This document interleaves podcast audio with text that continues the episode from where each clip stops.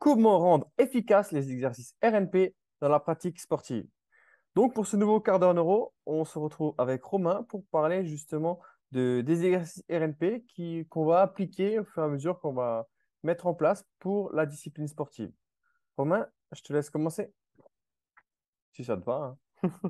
ouais, ça me va, ça me va. Comment faire? En fait, euh, on parle de la notion de transfert en gros.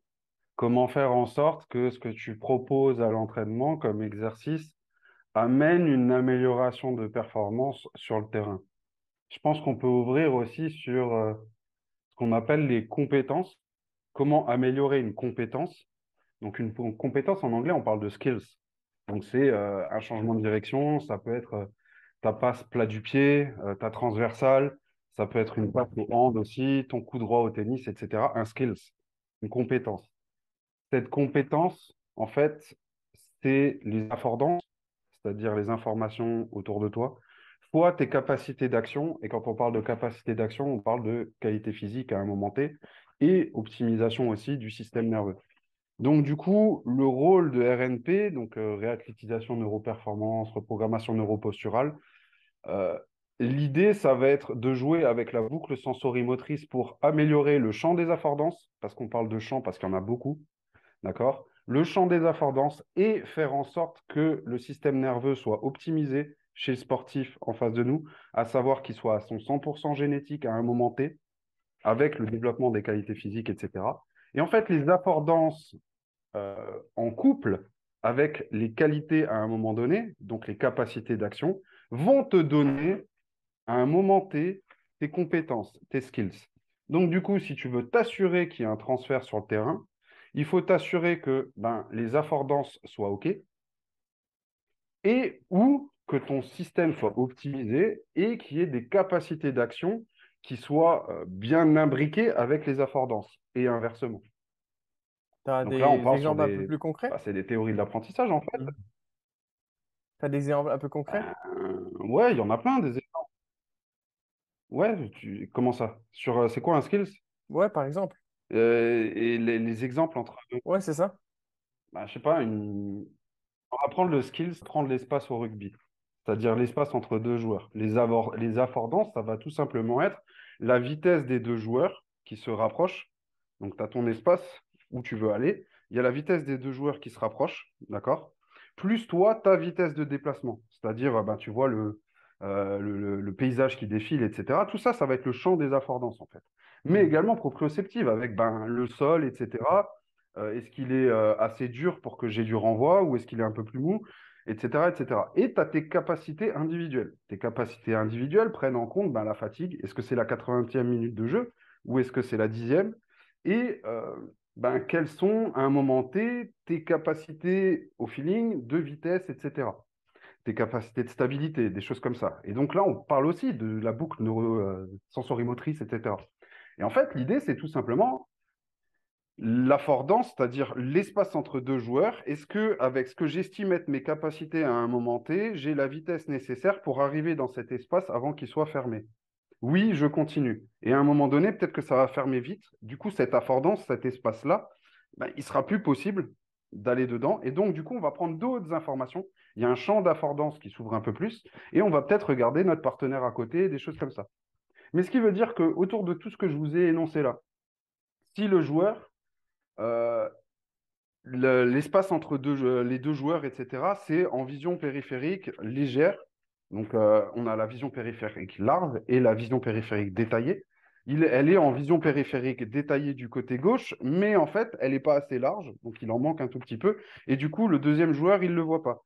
Si, euh, d'un point de vue proprioceptif, tu as des manques au niveau de la jambe droite, etc., etc., ben, du coup, le champ des affordances, il est moins bon et tes capacités internes, elles sont moins bonnes aussi. Ou du moins, elles ne sont pas au 100% euh, de ton potentiel. Et là, on ne parle même pas de prépa physique, on parle juste d'optimiser le potentiel. Mais donc, du coup, tu peux te retrouver, c'est ce qui t'amène par moment aussi à retrouver des sportifs qui, parce que au travers des situations qu'ils ont mis en place à l'entraînement de groupe, c'est-à-dire les jeux réduits, les choses comme ça, ils n'ont pas ouvert le champ des affordances, ils n'ont pas cherché à faire évoluer, etc., parce que c'est trop fermé, etc.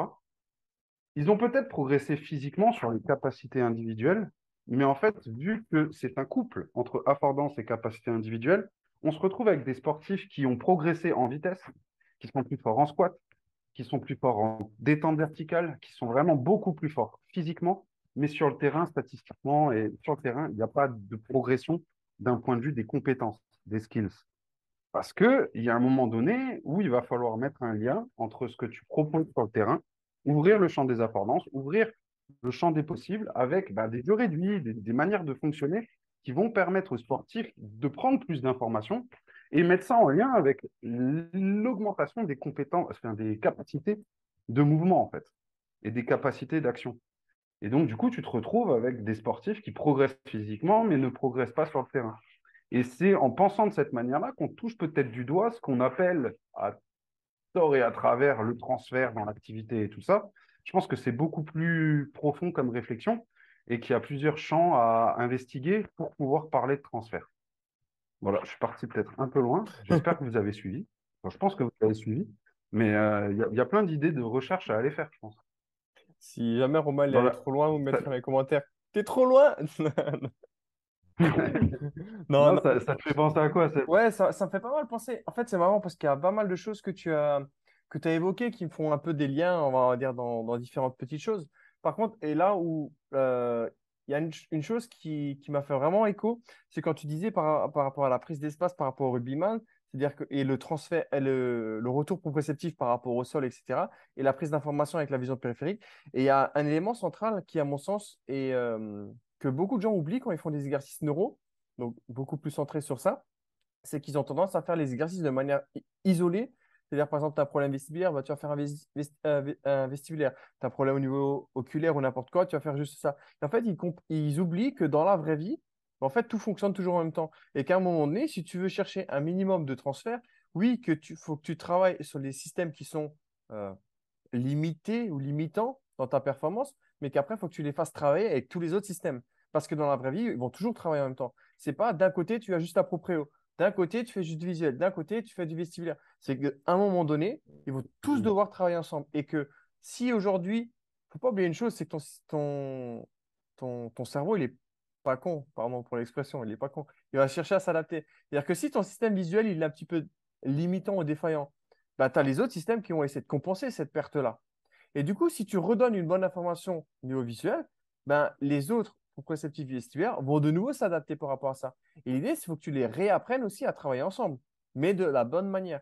Et à un moment donné, que tu le veuilles ou non, tu es obligé de, de, stacker, comme on dit ça, tous les, les, faire travailler ensemble pour avoir un meilleur résultat possible. C'est surtout ça qui m'a fait écho dans, dans, tout ce que tu disais. Même s'il y a encore d'autres choses. Mais... Et, là, on en revient sur euh, la base de chez Basque et Bernstein, par exemple, avec euh, répétition sans répétition où en fait, on va ouais, remettre tout d'équerre, tout travailler ensemble, mais sans chercher à répéter sous forme de modèle. Hmm. Et on va ouvrir le champ des possibles. Et euh, bah, il y en a beaucoup qui parlent de, des capacités motrices, etc., d'ouvrir euh, euh, les apprentissages moteurs, ces choses-là. Mais quelque part, c'est ouvrir le champ des affordances et ouvrir le champ des capacités de mouvement, en fait. Et les deux vont ensemble. Voilà. Et dans cette ouverture, à mon sens, ça doit être dans un, dans un environnement non prédictif, comme tu disais, par rapport à ce schéma de mmh. sans répétition tout le temps la même chose, etc. Ben, en fait, euh, non, c'est même plutôt l'inverse qu'on va rechercher parce qu'il faut que tu sois ouvert à toutes les possibilités et c'est comme ça que tu as le plus de résultats finalement sur, sur le terrain, en fait. Ouais, clairement. Et euh, c'est là où tu as le plus de progrès rapide et efficace, mais même en, au travers d'exercices euh, de prépa physique pur et dur, si on peut dire. Et c'est ça qui est cool, en fait. Sauf qu'on a trop tendance à fonctionner sous format modèle, euh, un peu comme des ordinateurs, en mmh fait. Mais sauf que ça, ça a été bah, mis en avant que c'était pas la manière la plus efficace d'apprendre et ou en tout cas d'avoir euh, d'avoir des progrès en tant que sportif. Voilà. Bon ben voilà, je pense que c'est pas mal pour un. Je pense qu'il y a quelques petits trucs à chercher. Il y a quelques petits trucs à chercher. En tout cas, on en profite et pour finir, euh, la semaine prochaine, on se retrouve à Bordeaux pour un atelier d'introduction. Et il y a eu une annulation. Du coup, euh, on était complet. Du coup, il reste une place disponible. Si jamais vous êtes intéressé, vous avez juste à nous écrire euh, et on vous filera toutes les informations par rapport à cet atelier. On est tout bon? Premier arrivé, premier servi. Ouais, ouais, parce qu'il y a une seule place. Il était complet avant. euh, le, le mieux, c'est que dès que tu as fini une quart d'heure, tac, tu, tu nous écris. Sur ce, euh, Ouais. merci à tous et puis ben, à très vite. Ciao, ciao. Salut tout le monde.